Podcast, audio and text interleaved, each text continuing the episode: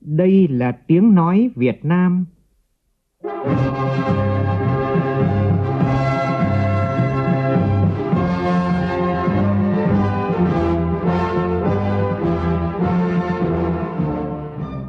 là tiếng nói Việt Nam, phát thanh từ Hà Nội, thủ đô nước Cộng hòa xã hội chủ nghĩa Việt Nam.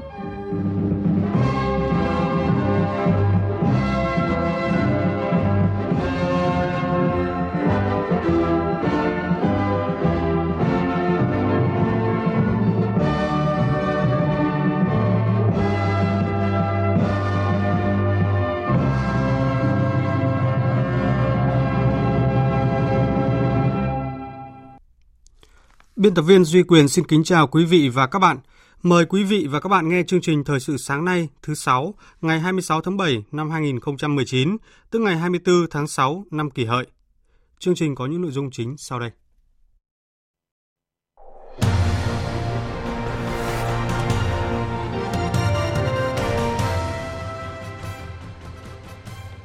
Nhiều hoạt động ý nghĩa kỷ niệm 72 năm Ngày Thương binh Liệt sĩ được tổ chức trong cả nước.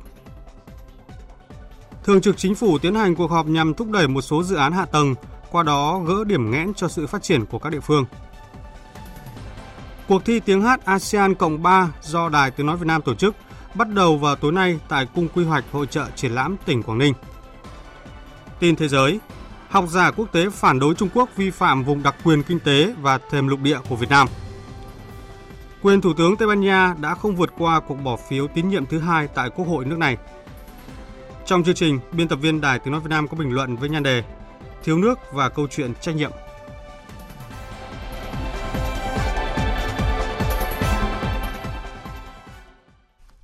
Bây giờ là nội dung chi tiết.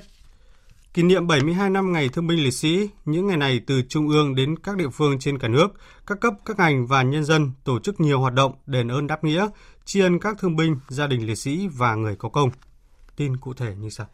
Phát biểu tại hội nghị gặp mặt tuyên dương thương binh nặng tiêu biểu toàn quốc diễn ra ngày hôm qua, Thủ tướng Nguyễn Xuân Phúc nhấn mạnh, chăm sóc người có công là bổn phận, nhiệm vụ thường xuyên lâu dài. Thủ tướng nêu rõ, phần đầu đến năm sau, các địa phương không còn gia đình chính sách thuộc diện hộ nghèo và toàn bộ các gia đình người có công phải có mức sống cao hơn mức trung bình của nhân dân nơi cư trú. Cùng với đó phải tạo điều kiện thuận lợi để người có công thụ hưởng chính sách của Đảng, Nhà nước, kiên quyết xử lý nghiêm những vụ việc sai phạm, tiêu cực trong thực hiện chính sách đối với người có công. Cùng ngày, nhiều địa phương trên cả nước cũng tổ chức thăm, tặng quà gia đình chính sách người có công và thắp nến tri ân các anh hùng liệt sĩ. Tổng hợp của biên tập viên Đài Tiếng Nói Việt Nam. Tại Lạng Sơn, lãnh đạo tỉnh đã thăm và tặng quà cho gia đình bà Lộc Thị Lèo là vợ liệt sĩ và ông Lương Văn Lợi là bệnh binh thời kỳ kháng chiến chống Mỹ, hiện trú tại xã Uất Lễ, huyện biên giới Cao Lộc. Chủ tịch Ủy ban nhân dân tỉnh Lạng Sơn Phạm Ngọc Thưởng đã thăm tặng quà cho gia đình bà Chu Thị Lan là vợ liệt sĩ và bà Nguyễn Thị Vân là mẹ liệt sĩ. Thăm tặng quà cho gia đình bà Nông Thị Vay là mẹ liệt sĩ tại phường Vĩnh Trại, thành phố Lạng Sơn. Chiều qua, tỉnh Hậu Giang tổ chức lễ tuyên dương khen thưởng cấp nhà nước, họp mặt người có công với cách mạng nhân kỷ niệm 72 năm Ngày Thương binh Liệt sĩ. Còn tại Hải Dương, Ban Thường vụ tỉnh đoàn Hải Dương phối hợp với Ủy ban nhân dân thành phố Chí Linh tổ chức lễ dân hương thắp nến tri ân các anh hùng liệt sĩ năm 2019 tại đền tưởng niệm các anh hùng liệt sĩ thành phố Chí Linh, tỉnh Hải Dương. Chiều nay tại thành phố Hồ Chí Minh sẽ diễn ra lễ thắp nến tri ân các anh hùng liệt sĩ nhân kỷ niệm 72 năm Ngày Thương binh Liệt sĩ tại nghĩa trang liệt sĩ thành phố ở quận 9. Tối qua tại Hà Nội, báo điện tử Đảng Cộng sản Việt Nam phối hợp tổ chức chương trình giao lưu nghệ thuật Màu Hoa Đỏ lần thứ 12 năm 2019. Đến dự có Ủy viên Bộ Chính trị, Phó Thủ tướng Thường trực Chính phủ Trương Hòa Bình và Ủy viên Bộ Chính trị, Trưởng Ban Tuyên giáo Trung ương Võ Văn Thưởng. Tin của phóng viên Hiền Lương. Chương trình giao lưu nghệ thuật Màu Hoa Đỏ lần thứ 12 gồm 3 chương Hồn thiêng sông núi, Đất mẹ anh hùng, Vinh quang Việt Nam. Cùng với nội dung giao lưu đặc sắc, khán giả đã được thưởng thức những ca khúc đi cùng năm tháng như Màu Hoa Đỏ, Đồng đội, Hát về anh, Đất nước. Với sự trình bày của các nghệ sĩ có tên tuổi như nghệ sĩ ưu tú Đăng Dương, nghệ sĩ Lan Anh, ca sĩ Lê Anh Dũng, Tại đêm giao lưu, ngoài các tiết mục nghệ thuật được dàn dựng công phu và đặc sắc, còn là những phóng sự ghi lại những hoạt động tri ân đến thương binh, liệt sĩ, gia đình chính sách, người có công với cách mạng. Thay cha là thương binh nặng đến tham gia giao lưu tại đêm nghệ thuật, chị Vương Lê Phương cũng là một quân nhân không giấu được sự xúc động, chia sẻ. Thực là rất là xúc động. Tôi là con của thương binh nặng một trên bốn ở trại Duy Tiên thì cái sự trở về của cha ấy nó là đánh đổi bằng tính mạng của không biết biết bao nhiêu đồng đội của cha và sự hy sinh xương máu của không biết bao nhiêu những người đồng đội cùng chiến đấu của cha. Cha chính là cái tấm gương để hôm nay tôi có thể trưởng thành được như bây giờ và cũng là một quân nhân tiếp bước cha trong con đường sự nghiệp. Thưa quý vị và các bạn, hai cuộc kháng chiến bảo vệ đất nước đã qua đi, nhưng hậu quả của chiến tranh thì vẫn còn đó. Cuộc chiến tranh với chế độ tù đầy hà khắc lao khổ của chính quyền thực dân đã để lại những thương tích đau đớn trên từng cơ thể các thương binh, bệnh binh và những vết thương còn khó liền trong tâm can họ. Phóng viên Nguyên Dung có bài viết Sáng mãi phẩm chất kiên trung của các chiến sĩ cách mạng bị địch bắt tù đầy. Mời quý vị và các bạn cùng nghe. Ngoài 70 tuổi, nhưng ông Tống Trần Hội ở thị trấn Sóc Sơn, Hà Nội già hơn nhiều so với tuổi của mình. Ông là chiến sĩ tại chiến trường miền Nam, bị địch bắt tù đầy tại nhà lao Phú Quốc. Ông bị tra tấn dã man, làm mất 81% sức khỏe, trở thành thương binh hạng 1 trên 4. Ông Tống Trần Hội kể lại. Địch nó cắt hết toàn bộ gân và cơ của tôi, từ đầu gối ấy, xuống đến mắt cả chân và đã thế cả hai chân ấy, chúng nói là cắt cho đều nhau và lại nó lại còn tháo hai cái xương mạc cả hai chân này tháo luôn hai cái xương mạc như cách nói đều càng của chúng là cho nó đều dù bị đọa đầy tra tấn, nhưng những chiến sĩ cách mạng rất kiên trung, không cung khai đơn vị chiến đấu, tổ chức đảng và nhiệm vụ của mình. Chúng chỉ có thể dùng đòn roi, cực hình, đục khoét cơ thể người chiến sĩ, nhưng chúng không thể dập tắt ngọn lửa đấu tranh cách mạng nhiệt tình trong mỗi trái tim những chiến sĩ bị địch bắt tù đầy. Chiến tranh đã lùi xa, các chiến sĩ bị địch bắt tù đầy đến nay đều ở tuổi xưa nay hiếm. Các cựu tù nhiều người bị tra tấn đến thương tật, nên hầu hết hiện nay sức khỏe đều yếu. Ông Nguyễn Đức Hội, Chủ tịch Hội Chiến sĩ Cách mạng bị địch bắt tù đầy, tỉnh Hưng Yên mong muốn. Chúng tôi chỉ muốn được nhà nước chia sẻ sâu sắc hơn và quan tâm nhiều hơn nữa. Tức là khi đã có cái chế độ phụ cấp cho anh em rồi thì chỉ được 0,6 hệ số lương thôi. Về nguyện vọng thì anh em đề nghị rất lâu rồi là đề nghị nhà nước là nên đặt cho anh em tôi ở cái hệ số khởi điểm. Ví dụ như ờ, người có công thì được 1 triệu, bây giờ 1 triệu 620 nghìn thì nhà nước nên quan tâm để cho anh em nó có cuộc sống khá hơn. Nhiều anh em về không chế độ gì đâu ạ. Thế và sống phụ thuộc con cái nhiều. Quý vị và các bạn đang nghe chương trình Thời sự sáng của Đài Tiếng Nói Việt Nam. Chương trình tiếp tục với những tin tức quan trọng khác.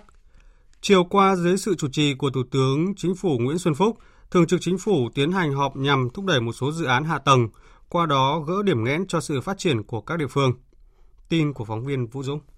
Tại cuộc họp, Thủ tướng cho rằng thời gian qua một số công trình hạ tầng cứng chậm được triển khai trong khi nhu cầu phát triển rất lớn.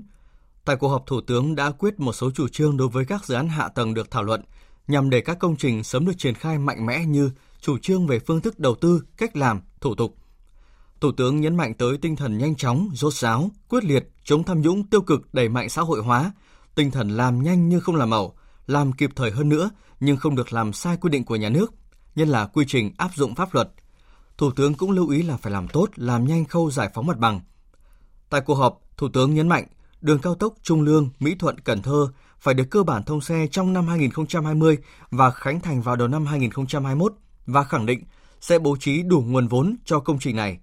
Thủ tướng giao Bộ trưởng Giao thông Vận tải và Chủ tịch Ủy ban Nhân dân tỉnh Tiền Giang chịu trách nhiệm trước Thủ tướng và 20 triệu người dân đồng bằng sông Cửu Long về vấn đề này. Thủ tướng nêu rõ, việc gì làm được trong nhiệm kỳ thì chúng ta nên triển khai, việc hôm nay chớ để ngày mai. Các bộ, cơ quan, nhất là Bộ Giao thông Vận tải, phải quán triệt chủ trương này để thúc đẩy các công trình mà nhân dân đang mong đợi. Liên quan đến hoạt động của nhóm tàu khảo sát Hải Dương 8 của Trung Quốc trên Biển Đông, vi phạm vùng đặc quyền kinh tế và thềm lục địa của Việt Nam. Tại buổi họp báo Bộ Ngoại giao ngày hôm qua, người phát ngôn Bộ Ngoại giao Lê Thị Thu Hằng khẳng định. Như đã nhiều lần khẳng định, Việt Nam kiên quyết, kiên trì bảo vệ chủ quyền, quyền chủ quyền và quyền tài phán như đã được xác lập tại Công ước Liên Hợp Quốc về luật biển 1982 bằng các biện pháp hòa bình trên cơ sở luật pháp quốc tế. Với mục tiêu trên, Việt Nam đã có nhiều hình thức giao thiệp ngoại giao phù hợp, trao công hàm phản đối cho phía Trung Quốc, yêu cầu rút ngay khỏi vùng đặc quyền kinh tế của Việt Nam. Các lực lượng chức năng của Việt Nam triển khai các biện pháp phù hợp đúng pháp luật, duy trì hòa bình, ổn định, đảm bảo tự do hàng không, hàng hải, đề cao thượng tôn pháp luật, tôn trọng chủ quyền, quyền chủ quyền và quyền tài phán của các quốc gia như được xác lập tại Công ước Liên Hợp Quốc luật biển 1982 là lợi ích và trách nhiệm chung của các nước và cộng đồng quốc tế. Việt Nam hoan nghênh và sẵn sàng cùng các nước và cộng đồng quốc tế nỗ lực đóng góp vào mục tiêu nói trên vì hòa bình, ổn định, hợp tác và phát triển của tất cả các quốc gia trong khu vực và trên thế giới. Hội thảo Biển Đông lần thứ 9 đã diễn ra tại thủ đô Washington của Mỹ ngày 24 tháng 7. Hội thảo do chương trình Đông Nam Á và sáng kiến minh bạch hàng hải châu Á thuộc Viện Nghiên cứu Chiến lược Quốc tế tổ chức đã thu hút sự tham gia của nhiều học giả và các nhà nghiên cứu trên thế giới. Phạm Huân, phóng viên Đài Tiếng Nói Việt Nam thường trú tại Mỹ phản ánh. Hội thảo đã thu hút sự tham gia của nhiều chuyên gia, học giả hàng đầu của các viện nghiên cứu lớn của Mỹ, Indonesia, Thái Lan, Philippines, Na Uy, Úc, Trung Quốc, Malaysia và Việt Nam. Các đại biểu đã tập trung thảo luận ba nội dung chính bao gồm hiện trạng tại Biển Đông, lịch sử các tuyên bố chủ quyền ở Biển Đông và cách thức quản lý tranh chấp ở Biển Đông. Theo nhiều chuyên gia nghiên cứu, các hoạt động khảo sát địa chất của Trung Quốc đã vi phạm vùng đặc quyền kinh tế và thềm lục địa của Việt Nam ở bãi tư chính. Bill Hayton, chuyên gia hàng đầu về Biển Đông của Viện Nghiên cứu Quốc tế Hoàng gia Anh cho biết, đây rõ ràng là một sự vi phạm vùng đặc quyền kinh tế của Việt Nam. Theo Công ước Luật Biển, tôi không thấy có điều gì có thể biện minh cho các hoạt động hiện nay của Trung Quốc. Việt Nam có mọi quyền để bảo vệ vùng đặc quyền kinh tế của mình. Theo Công ước Luật Biển và phán quyết của Tòa trọng tài thường trực 3 năm trước đây, thì khu vực biển đó thuộc về Việt Nam.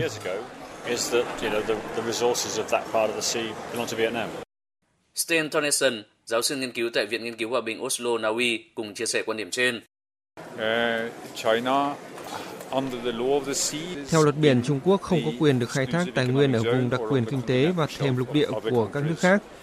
Trung Quốc đang tìm cách thực hiện đường lưỡi bò nhằm phục vụ phát triển bất chấp luật pháp quốc tế. Trung Quốc đang khảo sát những khu vực mà nước này không có chủ quyền và ngăn cản Việt Nam tiến hành khảo sát tại những nơi Việt Nam có chủ quyền.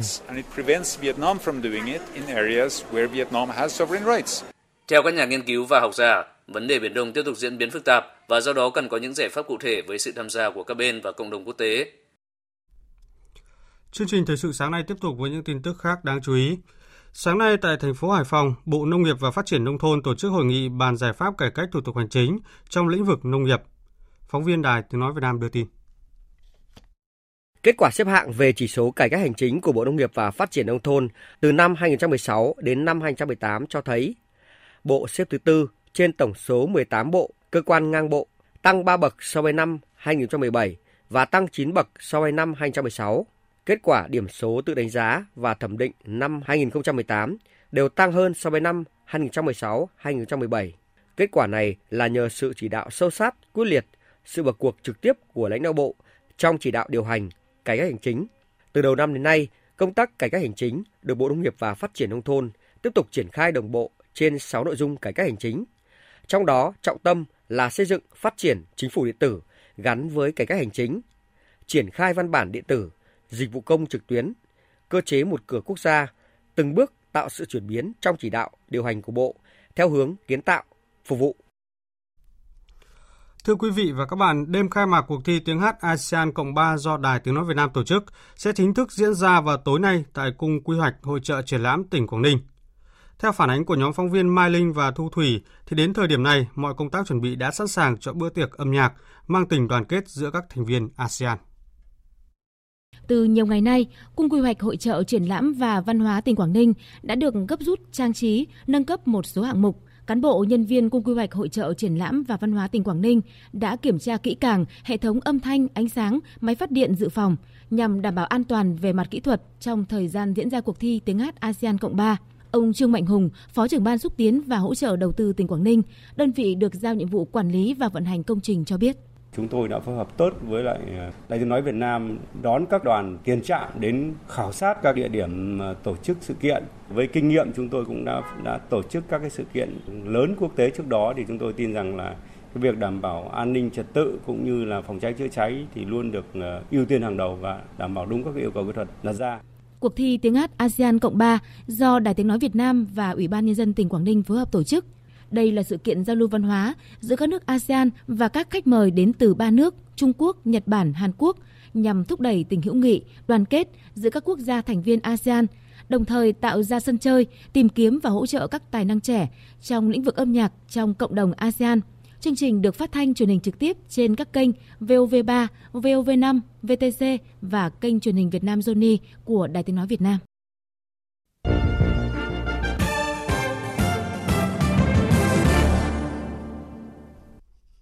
Chuyển sang phần tin thế giới. Mỹ đã áp đặt các lệnh trừng phạt đối với 10 cá nhân, bao gồm cả con trai riêng của Tổng thống Venezuela Maduro và 13 thực thể. Theo thông tin được công bố trên trang web của Bộ Tài chính Mỹ, những người nằm trong diện trừng phạt của Mỹ bao gồm cả hai công dân Colombia. Theo đó, Mỹ sẽ phong tỏa mọi tài sản của cá nhân và thực thể nằm dưới sự kiểm soát của Mỹ và ngăn chặn mọi công dân và tổ chức Mỹ tiến hành bất cứ giao dịch nào đối với những nhân vật này Trước đó, ngày 19 tháng 7, Bộ Tài chính Mỹ cho biết đã bổ sung 4 quan chức tình báo cấp cao của Venezuela vào danh sách trừng phạt của nước này. Tổng thống Palestine Mahmoud Abbas hôm qua tuyên bố đình chỉ các thỏa thuận đã ký với phía Israel. Phóng viên Ngọc Thạch tại Trung Đông đưa tin. Sau cuộc họp khẩn cấp lãnh đạo Palestine tổ chức tại trụ sở Tổng thống ở Ramallah bờ Tây, ông Abbas nói rằng sẽ dừng các thỏa thuận đã ký với phía Israel và sẽ bắt đầu từ ngày hôm nay 26 tháng 7. Tổng thống Abbas nhấn mạnh sẽ không có hòa bình, không có an ninh và không có sự ổn định trong khu vực cũng như thế giới mà người dân Palestine không được hưởng toàn quyền của họ. Tuyên bố được đưa ra trong bối cảnh căng thẳng gia tăng giữa hai bên. Hôm qua, trưởng đoàn đàm phán của Liên minh châu EU về Brexit, ông Michel Barnier khẳng định yêu cầu của tân Tổng Thủ tướng Anh Boris Johnson nhằm thay đổi thỏa thuận Brexit là không thể chấp nhận được. Trong thư gửi đại sứ các nước thuộc EU, ông Barnier cho biết Thủ tướng Johnson đã tuyên bố rằng nếu muốn đạt được một thỏa thuận thì chỉ bằng cách loại bỏ các điều khoản gọi là kế hoạch dự phòng về biên giới Israel hay còn biết đến là điều khoản rào chắn. Ông nêu rõ, điều này dĩ nhiên không thể chấp nhận được và không phải là nhiệm vụ của Hội đồng châu Âu. Quyền Thủ tướng Tây Ban Nha Pedro Sanchez đã không vượt qua cuộc bỏ phiếu tín nhiệm thứ hai tại Quốc hội nước này ngày hôm qua, sau khi các cuộc đàm phán với cả đảng cực tả Unidad Pemeros để thành lập chính phủ liên minh thất bại. Chủ tịch Quốc hội Tây Ban Nha Meritxell Batet cho biết. Kết quả bỏ phiếu như sau, tổng số phiếu 346, số phiếu ủng hộ 124, phiếu chống 155, số người không tham gia bỏ phiếu 67. Vì không thể đạt được số phiếu cần thiết nên cuộc bỏ phiếu tín nhiệm không được thông qua. Thất bại này sẽ đẩy Tây Ban Nha đến gần hơn tới việc phải tổ chức một cuộc tổng tuyển cử lần thứ tư trong 4 năm trở lại đây. Ông Sanchez sẽ còn 2 tháng đến giữa tháng 9 tới để tìm thêm sự ủng hộ để thành lập chính phủ liên minh hoặc phải được các nghị sĩ ủng hộ một chính phủ thiểu số. Nếu không, cử tri Tây Ban Nha sẽ phải lại đi bỏ phiếu vào ngày 10 tháng 11 tới. Bộ trưởng Tư pháp Mỹ Bill Barger cho biết chính phủ liên bang nước này sẽ nối lại thi hành án tử hình sau 16 năm gián gián đoạn và sẽ ấn định ngày thi hành mức án này đối với 5 tù nhân phạm tội giết người. Để thực hiện yêu cầu của Tổng thống Donald Trump về các mức án cứng rắn hơn dành cho các tội ác về bạo lực, Bộ trưởng Barger đã chỉ đạo các cơ quan nhà tù liên bang Mỹ áp dụng phương pháp tiêm thuốc độc như đã thực hiện tại 14 bang ở nước Mỹ để dọn đường cho việc thực thi án tử hình. Và tiếp theo chương trình thời sự sáng nay là một số thông tin về thể thao đáng chú ý.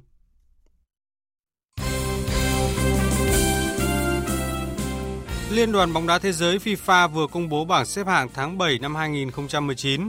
Đội tuyển Việt Nam dù vẫn xếp hạng 15 ở khu vực châu Á nhưng đã bị tụt một bậc từ 96 xuống 97 thế giới. Trong khi đó, đội tuyển Thái Lan đã tăng một bậc từ 116 lên 115. Sân vận động trung tâm Rangsit của Đại học Thammasat sẽ là địa điểm đăng cai trận Thái Lan gặp Việt Nam ngày 5 tháng 9 tới trong khuôn khổ vòng loại thứ hai World Cup 2022 khu vực châu Á. Liên đoàn bóng đá Thái Lan phải tìm địa điểm mới làm sân nhà cho đội tuyển Thái Lan vì sân vận động quốc gia Raja Mangala đang được tu sửa, chuẩn bị cho vòng chung kết U23 châu Á diễn ra vào tháng 1 năm 2020. Chiều nay, đội tuyển U15 Việt Nam dưới sự dẫn dắt của huấn luyện viên trưởng Đinh Thế Nam sẽ có buổi tập chính thức để chuẩn bị cho trận ra quân gặp U15 Indonesia. Sáng qua, đội tuyển U15 Việt Nam lên đường sang Thái Lan tham dự giải vô địch U15 Đông Nam Á 2019. Đầu giờ chiều cùng ngày, các tuyển thủ đặt chân tới Chonburi, địa điểm tổ chức giải vô địch U15 Đông Nam Á 2019, nằm cách thủ đô Bangkok khoảng 80 km.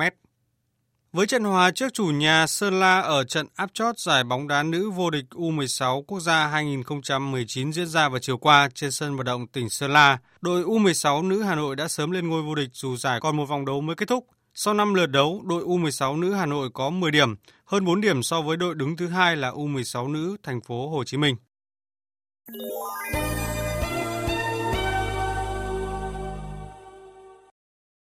Thưa quý vị và các bạn, nhiều tháng nay, các tỉnh miền Trung đang ở trong tình trạng khô hạn nghiêm trọng. Các chuyên gia dự báo, nếu tình hình nắng nóng gay gắt tiếp tục xảy ra đến cuối mùa khô, tại khu vực Trung Bộ thì hơn 65.000 hecta lúa và cây hàng năm của khu vực này có nguy cơ bị hạn hán thiếu nước. Nghiêm trọng hơn là khoảng 138.000 hộ dân tại khu vực Bắc và Nam Trung Bộ có khả năng thiếu nước sinh hoạt.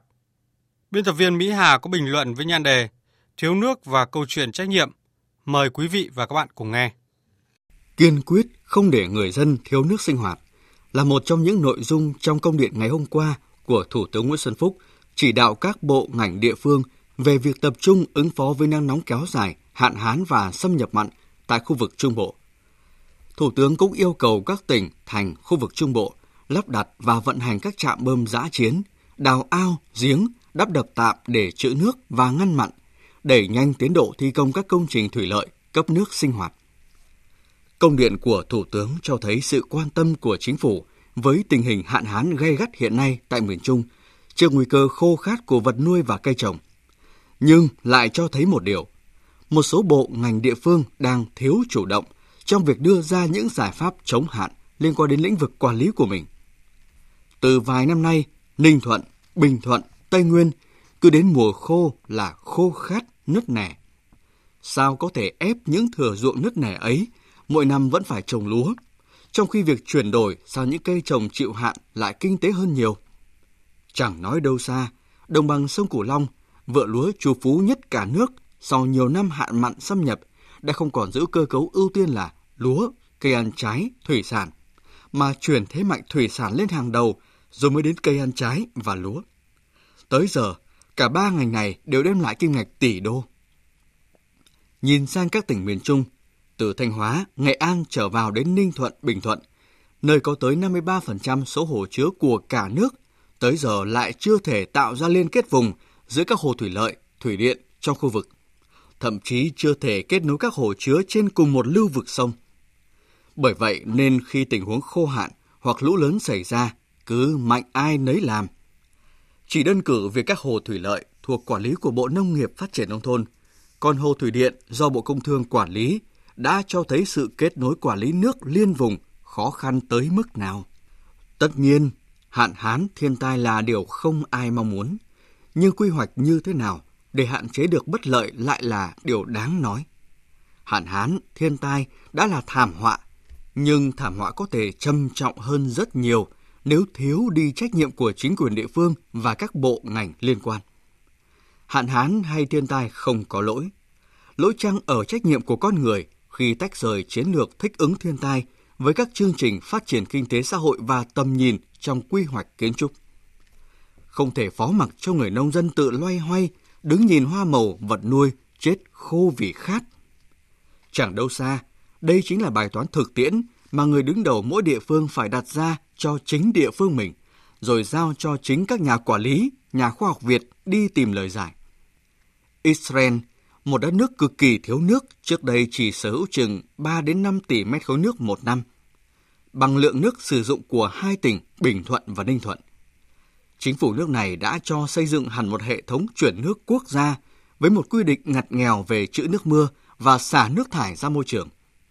Bởi vậy mà không chỉ đủ nước cho sinh hoạt, Israel còn đủ nước tưới cho một nền nông nghiệp thông minh, xuất khẩu nông sản vào loại hàng đầu trên thế giới nhờ công nghệ tưới nhỏ giọt. Cái khó ló cái khôn là vậy.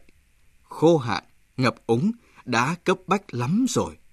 Giờ là lúc bài toán trách nhiệm phải được đặt ra một cách nghiêm túc, thống nhất để các ngành địa phương phải tìm được tiếng nói chung trong những bản quy hoạch tích hợp, tránh cát cứ, trồng chéo để cùng nhau giải những bài toán từ chính thực tiễn tại Việt Nam. Quý vị và các bạn vừa nghe bình luận của biên tập viên Đài Tiếng Nói Việt Nam với nhan đề Thiếu nước và câu chuyện trách nhiệm Tiếp theo chương trình Thời sự sáng nay là một số thông tin về thời tiết đáng chú ý. Dự báo thời tiết Phía Tây Bắc Bộ, ngày có mưa rào và rông rải rác, đêm có mưa rào và rông vài nơi, nhiệt độ từ 24 đến 33 độ. Phía Đông Bắc Bộ có mưa rào và rông vài nơi, riêng vùng đồng bằng chiều tối có mưa rào và rông rải rác, nhiệt độ từ 25 đến 34 độ. Các tỉnh từ Thanh Hóa đến Thừa Thiên Huế ngày nắng nóng, chiều tối và đêm có mưa rào và rông vài nơi, nhiệt độ từ 27 đến 36 độ, có nơi trên 36 độ. Các tỉnh ven biển từ Đà Nẵng đến Bình Thuận, ngày nắng nóng, có nơi có nắng nóng gay gắt, chiều tối và đêm có mưa rào và rông vài nơi, nhiệt độ từ 26 đến 37 độ, có nơi trên 37 độ. Tây Nguyên có mưa rào và rông vài nơi, riêng chiều tối có mưa rào và rông rải rác, nhiệt độ từ 21 đến 32 độ. Nam Bộ có mưa rào và rông vài nơi, riêng chiều tối có mưa rào và rông rải rác, nhiệt độ từ 24 đến 34 độ. Khu vực Hà Nội có mưa rào và rông vài nơi, riêng chiều tối có mưa rào và rải rác có rông, nhiệt độ từ 25 đến 34 độ. Dự báo thời tiết biển, Vịnh Bắc Bộ có mưa rào và rông vài nơi, tầm nhìn xa trên 10 km, gió Nam đến Đông Nam cấp 3, cấp 4. Vùng biển từ Quảng Trị đến Quảng Ngãi có mưa rào rải rác và có nơi có rông, tầm nhìn xa trên 10 km, giảm xuống còn 4 đến 10 km trong mưa. Vùng biển từ Bình Định đến Ninh Thuận có mưa rào và rông vài nơi, tầm nhìn xa trên 10 km, gió Tây Nam cấp 3, cấp 4. Vùng biển từ Bình Thuận đến Cà Mau có mưa rào rải rác và có nơi có rông, tầm nhìn xa trên 10 km, giảm xuống còn 4 đến 10 km trong mưa, gió Tây Nam cấp 4, cấp 5. Vùng biển từ Cà Mau đến Kiên Giang bao gồm cả Phú Quốc có mưa rào rải rác và có nơi có rông, tầm nhìn xa trên 10 km, giảm xuống còn 4 đến 10 km trong mưa. Khu vực Bắc Biển Đông và khu vực quần đảo Hoàng Sa thuộc thành phố Đà Nẵng có mưa rào rải rác và có nơi có rông, tầm nhìn xa trên 10 km, giảm xuống còn 4 đến 10 km trong mưa, gió Tây Nam đến Nam cấp 3, cấp 4.